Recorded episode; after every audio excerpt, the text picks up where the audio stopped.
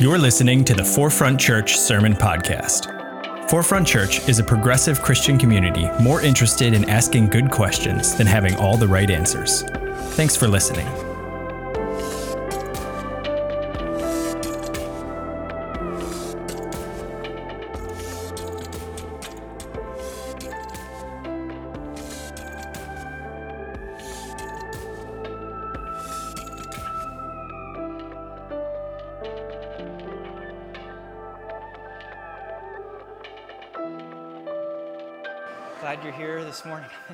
Day and hope the fans help you feel good. Um, we are starting a new series called The Path. And we're going to kind of take a journey over the next four weeks, just sort of talking about the path and journey that many of us have been on that has brought us here, but also what is next on our journeys. We're all at different points. Some of us are at a point of deconstruction, some of us are at a point of reconstruction, some of us are grieving what we left behind, some of us are sitting with the rubble of what we don't know, and have no idea what we do believe anymore we're all at different places in our journey. Some of us aren't really sure why we even come to church anymore, or if it's actually even a thing we want to do anymore. Um, some of us are all different points on the path and on the journey, and so each week we're going to kind of talk about those different places and hope that, that folks will be able to identify with where they're at, um, as well as sort of determine some next steps with uh, moving forward in their, in their journey and the ways that we as a church can sort of support each other in that process. Um, often when I, when I share my story, uh, I say that the only the first time that I heard about gay affirming theology was when I was 24 and I was pastoring a church in Kentucky and I came across it on Facebook. But I actually feel like I need to offer a caveat to that story to offer a little bit more truth and a side of the story that I actually have not really shared before. Um, it's a part of the story that I actually think I pushed down and I forgot, um, and have recently begun to really think about a part of the story that um, I intentionally pressed out of my mind. That was when I was in high school. My best friend, Bridget, uh, who I would often go to proms and homecomings with because I was gay. Um, and she was my only other single friend, and it just worked. It was great. She's, she's now getting, now just recently got married, and I'm excited for her. But she was sort of my just like anchor when I was in high school. And when I was in high school, her Lutheran pastor um, left, and they hired a new pastor, and he was gay. I remember Bridget telling me that they had hired this new pastor named Keith and that her parents did not agree with this, and so they were leaving the church. Now, I also remember Bridget always trying to tell me that it was okay that I was gay. Yes, she knew I was gay. One of the few people that I had shared that with when I was in high school, and she kept telling me God loves me, God accepts me just the way I am. I could never hear it because I didn't believe that Bridget was a true Christian because she was a Lutheran. I'm like, yeah, of course you believe that. You all aren't Christians. Of course you believe that. And one time she invited me to her church lock in, and it just totally underscored my belief that they weren't truly Christians because there was pews. I'm like, well, no true Christian would have a pew. And I was like, this smelled like mildewy water, and they had like these weird felt like, like banners on the side of the wall. I'm like, that is so out of touch with society. They had this organ that just made my ears hurt. Like, it was just not my tradition. It was not my thing. I didn't understand it. And I thought, there's no way these people could be Christians. Now, her pastor came to that lock in, and I met him that night. And he striked up a conversation with me several times. And then sometime later, he invited me over to his house to have dinner with him and his husband, lunch with him and his husband. I kind of really thought about it. I was hesitant, and I decided, as a good evangelical Christian, I was going to go and I was going to convert him to the true Christian faith. And so I went over, and he had a very nice meal planned for us, and we had a nice and delightful conversation. And he kept basically trying to convince me that he was a Christian every time I was trying to convince him that he wasn't. He explained to me that the only reason that I had my brand of evangelical Christianity today was because his people, the Lutherans, broke off from the Catholics and formed Protestantism. And I just couldn't hear that. I would have none of it. And then he told me something. He said, I take the Bible too seriously to take it literally. And I clutched my pearls and pulled back and said, Satan, get behind me. he didn't quite know what to do with any of that, seemed a little aggressive. And so as we continued to sort of like, like fumble through this connection in this relationship that was really quite messy and toxic, I began to realize I wasn't going to change his mind he wasn't going to change mine, but yet he was so kind towards me. I was 16 year old me. It would take almost a decade for that 16 year old me to be open enough to click gay affirming theology when it popped up on my news feed on Facebook. But the me 10 years prior to that absolutely would have never been open to even touching and clicking that theology. It took me a long journey to finally get there. And now I've changed my mind, I've changed my opinions about many different things. I didn't just change my opinions and my thoughts about sexuality, but first I changed my opinions about God. And then once I changed my opinions and thoughts about God, I changed how God thought about me. It's taken me on a long journey, a hard journey, but my eyes were not open and my ears were not willing to hear at 16 years old. It would take a decade later. I recently went back and I apologized to this pastor for the things that I had said and I had done.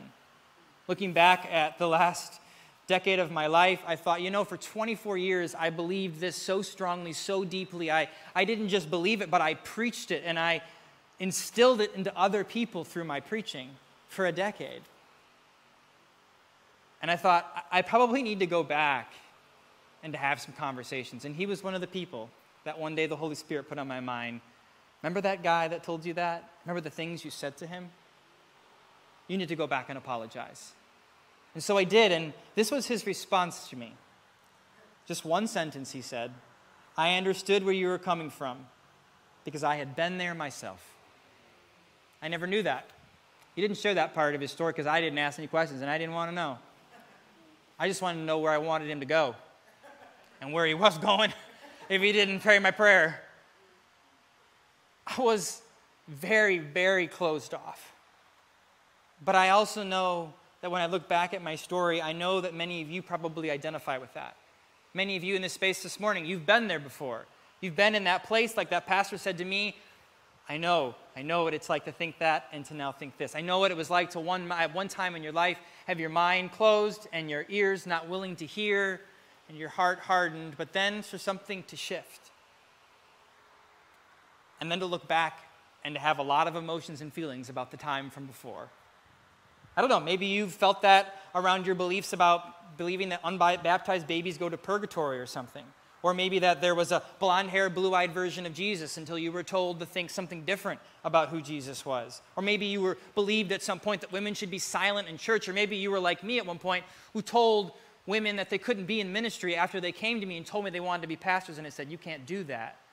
Or maybe you sat in premarital counseling sessions like me and told people who were getting married who had already had sex before marriage, you'll never have as fulfilling of a marriage because you've already ruined it before you started.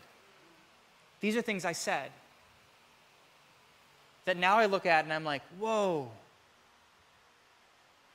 The pain, the damage, and every so often the Holy Spirit will bring someone up in my mind or on my Facebook feed and will remind me the things I said to that person. And will say, maybe it's time to reach out. It's time to reach out and let them know that you don't think the things you said anymore. Maybe you've been there before. Maybe you know what that's like. I'm curious this morning. I'm curious what you carry into this space, what your stories are. I'm curious where you find yourself on your journey. The Apostle Paul, I think, found himself in similar places that I and many of you find yourself.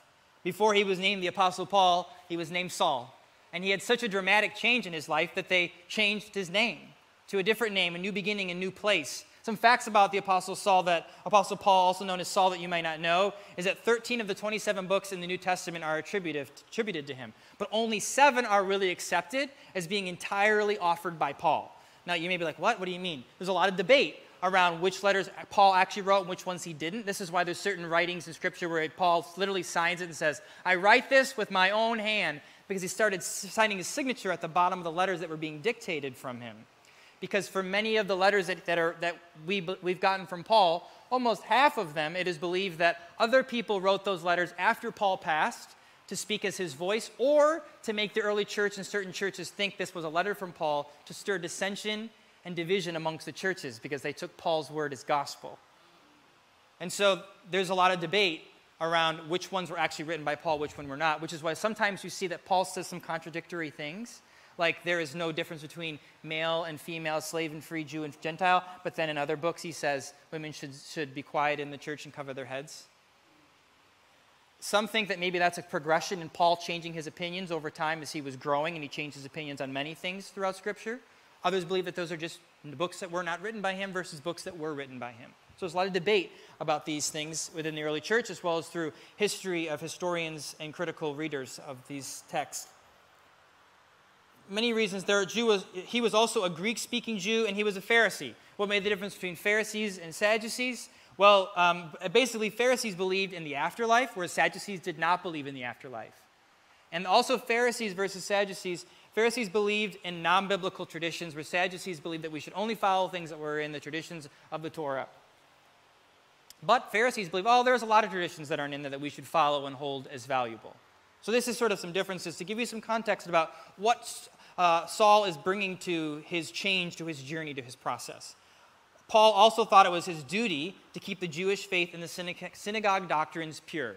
Many of you know or have experienced that, perhaps in certain churches where you were kicked out of or told you weren't going to belong or you couldn't be on certain committees or teams because it was their job to keep the purity of the doctrine of the church and you'd stepped out of place. And maybe they pushed you out of place. Sound familiar to you? I know many of us have experienced that, whether that was from divorce or whether that was because you had sex before marriage or you were living with someone you weren't married to and all of a sudden you were disqualified. Pushed to the edges, told you weren't you, were, you didn't belong. This is Paul. Paul would have been the major enforcer of this, making sure everybody stayed in their place. And as Jews started to convert to Christianity or to a new version of Judaism as it would have been understood at the time, the, the way, Paul believed he needed to put an end to that to keep things as pure as he could within Judaism. So let's, with all of that in mind, let's pick up Paul's journey and story in Acts chapter 9 as it begins reading in verse 3. It says, As he was approaching Damascus on his mission, his mission to put Christians in their place, a light from heaven suddenly shone down around him. He fell to the ground and heard a voice saying, Saul, Saul, why are you persecuting me? Who are you, Lord? Saul asked. And the voice responded, I am Jesus, the one you are persecuting. Now get up and go into the city, and I'll tell you what you must do. A few weeks ago, uh, Evan and Noel and Alyssa all had this beautiful song that they shared with us. Remember that? I'm sorry no one ever explained Jesus to you, was the words of the lyrics in the song. If you didn't hear it, feel free to search it on Google, Explaining Jesus by Jordy Searcy. It's a beautiful song about times when folks are introduced to Jesus in a way that actually causes them more harm than good. And then he goes on to say, But I'm so sorry that no one ever truly explained Jesus to you who Jesus truly is. And I, I kind of think about that song when I think about this journey that all of a sudden he's encountering Jesus on this, on, on, this road to Damascus. And I kind of hear Jesus appearing and saying, Listen, I'm so sorry that no one ever explained God to you. I'm so sorry that when you hear about me, Jesus in the flesh, incarnate, that, that you cannot put that together with the God that you know. But here I am to tell you today. Here I am to tell you today who Jesus is, who God is when God, if God was to come in the flesh. After all this has been said in verse 7, the men with, with Saul stood speechless, for they heard the sound of someone's voice, but they saw no one. Verse 8 Saul picked himself up off of the ground, but when he opened his eyes, he was blind. As we read the story of Saul on this journey, I invite us to consider our own paths that have led us here to forefront today. What light has knocked you on your ass? On your journey? What light found you at a place where you just found yourself on the ground, blind, confused, disillusioned, unsure of what's next, unsure of what was, and unsure of what will be? That's exactly where Saul found himself in this story today. Disillusioned and confused. What beliefs or people or groups or traditions or interpretations of Scripture were you, like Saul, at one point blind to, unwilling to see, or like me, unwilling to listen to a gay preacher? Not because he was gay most, but because he was a Lutheran. what light shined into your heart and softened you? What kicked you off of your horse into the ground? What perhaps still has you on the ground? What perhaps still has you blind, unsure, wandering, trembling, and afraid to get up? What's blurred your vision? Verse 8 says So his companions led him by hand to Damascus. He remained there blind for three days. He did not eat or drink. I find that fascinating. three days of blindness, and he doesn't eat or drink. And I, and I wonder why he doesn't eat or drink. Is he grieving? I know so many people that as they grieve, their appetite is gone. Their will for living and for life is just stopped. They are just sitting in the pain and the sorrow, and they almost have to be forced to eat to move on because their body is literally shutting down from sorrow and sadness. I wonder if he sat in the grief of realizing that he had, he had flogged and he had killed and he had jailed Christians. But yet now he looks back and he realizes all the pain and sorrow he has caused. He, he realizes his whole life has been dedicated to following the law and following God in a very particular way of the traditions of his ancestors. And now, all of a sudden, what he's been taught all of his life, maybe it's not quite what he thought it was. And he doesn't know to, maybe he is sick to his stomach. I remember this stage in my journey well, and my grandmother often reminds me of this stage in my journey. After I came out and lost everything, I went to her house for three months. Stayed in her basement, and every morning and every day, I had nothing to do because I had no job, I had very few friends, and I didn't know what was next for me. And my grandma reminds me of this that there would be almost every day for three months, she said, I would walk the backyard in circles. And she could look out her back window and she'd see me crying and talking and singing. And the song that I would sing on repeat in that season is a song I sang in my sermon a few weeks ago. Amazing grace, how sweet the sound that saved a wretch or saint like me. I once was lost, but now I am found. Was blind, but now I see. I would sing that song because of those last two stanzas that I was blind, but now I see. And I carried so much grief of what was and what would be. But I knew that God would carry me through that. I just didn't know how. I didn't know what was next.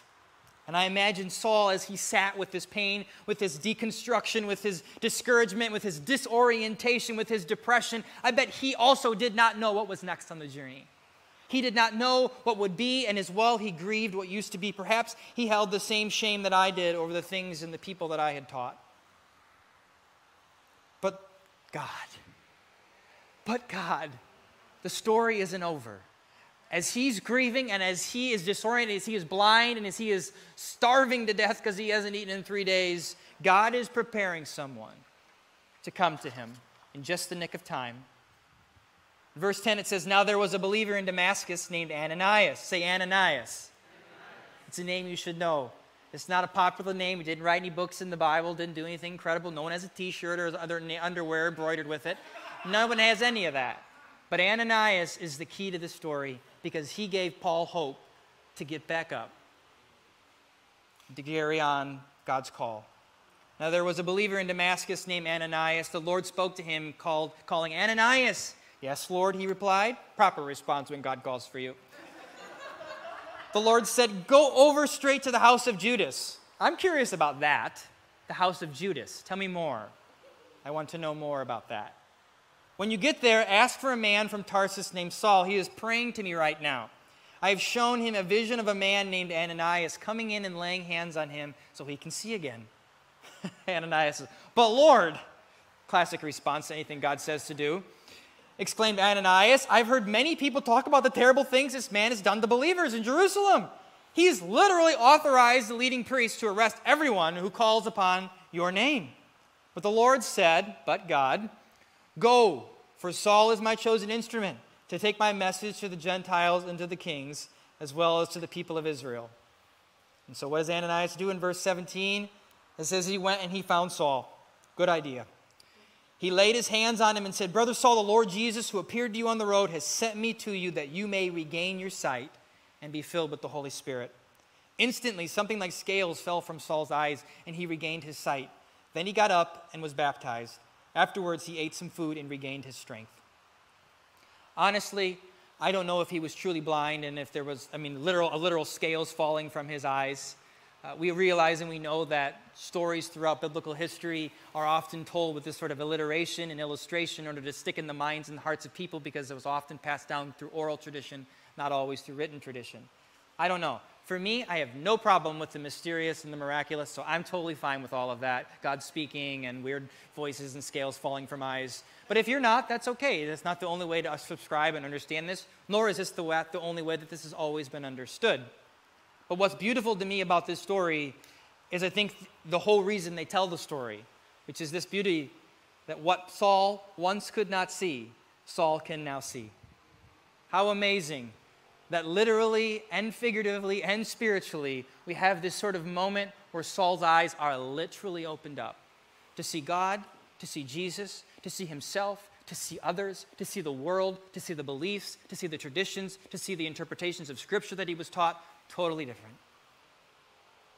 And never can he unsee it again. And it forever changes his life. Some of us this morning, we know what that was like. We know what it was like to have our eyes open to see something in a new way that we never have before, and we know how disorienting that it can be, how confusing it can be. But it's also an invitation to something truly miraculous and beautiful if we allow it to be.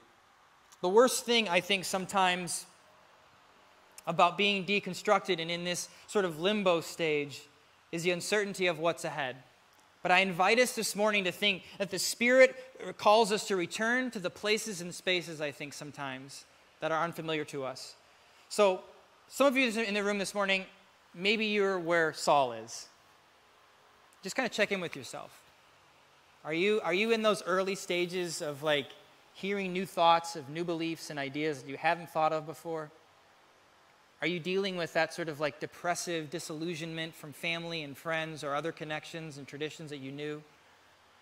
Is that where you are? Or, or maybe you're even a little bit further along in that. Maybe you, it's not new to you, but you know a lot about what you don't believe, but you have no clue what you do believe.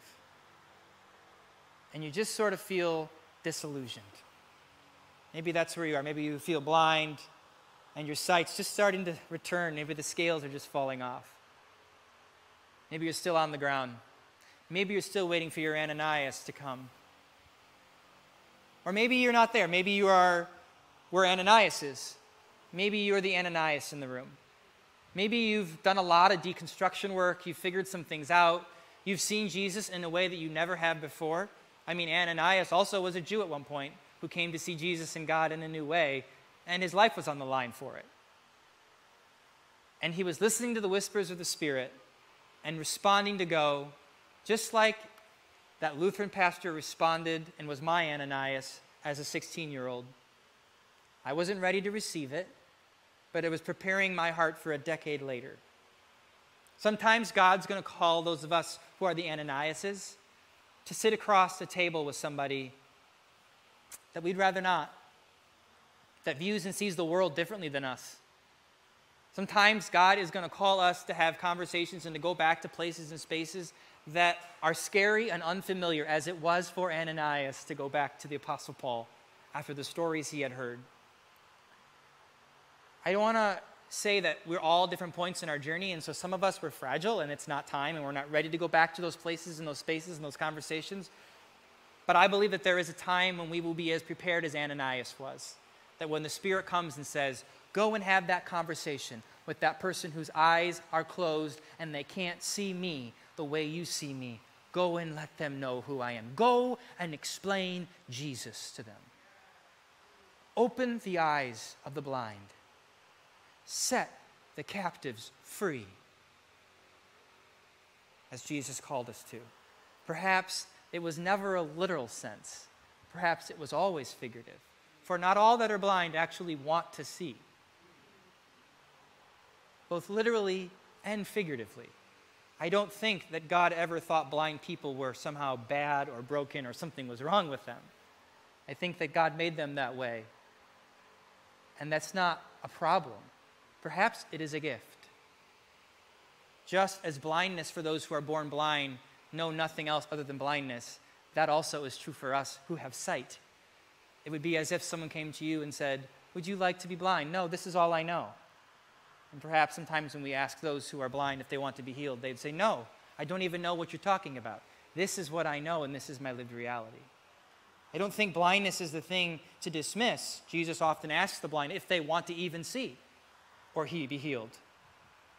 I think the question in all of this is are we blind to the spiritual things around us? Are we blind to see Jesus the way Jesus truly presents Jesus himself or the way that Jesus presents who God is amidst our misconceptions of it? Perhaps we're being invited into that.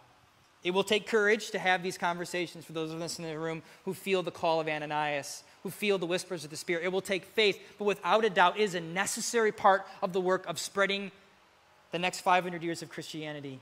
A progressive vision and view of who God is, setting the captives free, opening the eyes of the blind, and setting the oppressed free. I am grateful for a Lutheran gay pastor who took that call seriously, who knew what it was like to be a 16 year old me and went back to the trenches to let me know that I could be set free of my oppression. Philip Yancey says the worst thing to do when you deconstruct is to destruct. And for many of us, when we deconstruct our faith and we don't do the work to put it back together, that is precisely what we're doing. The faith will not look the same way it used to. But let us not destruct it amidst the deconstruction. Let us put back something together that's even more beautiful.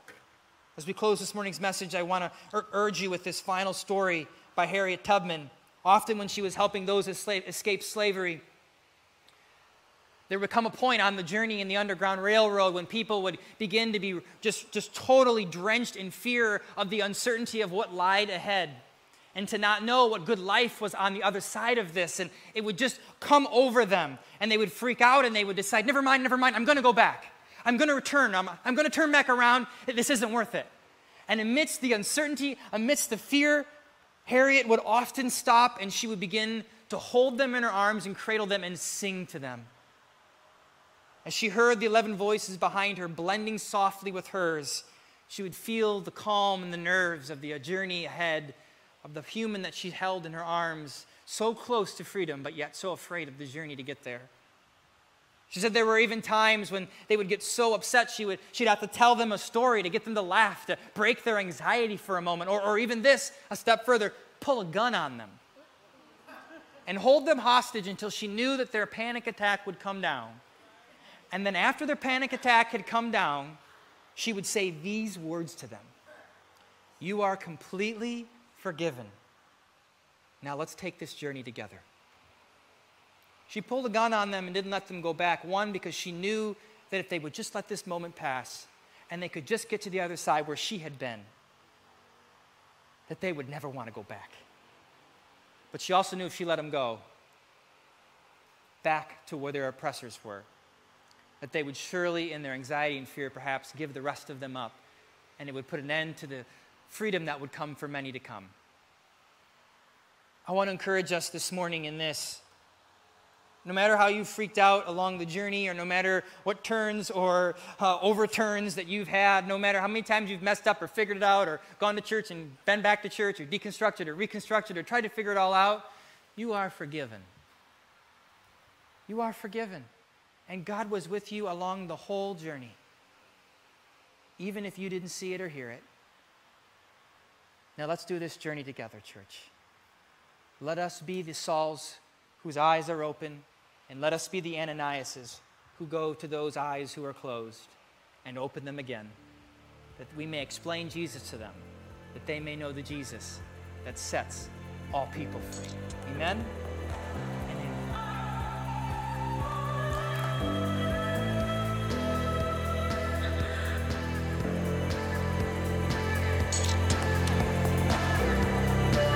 Thanks for listening to the Forefront Sermon Podcast. To learn more about Forefront and how we're ushering in the next 500 years of Christianity, visit forefrontchurch.com.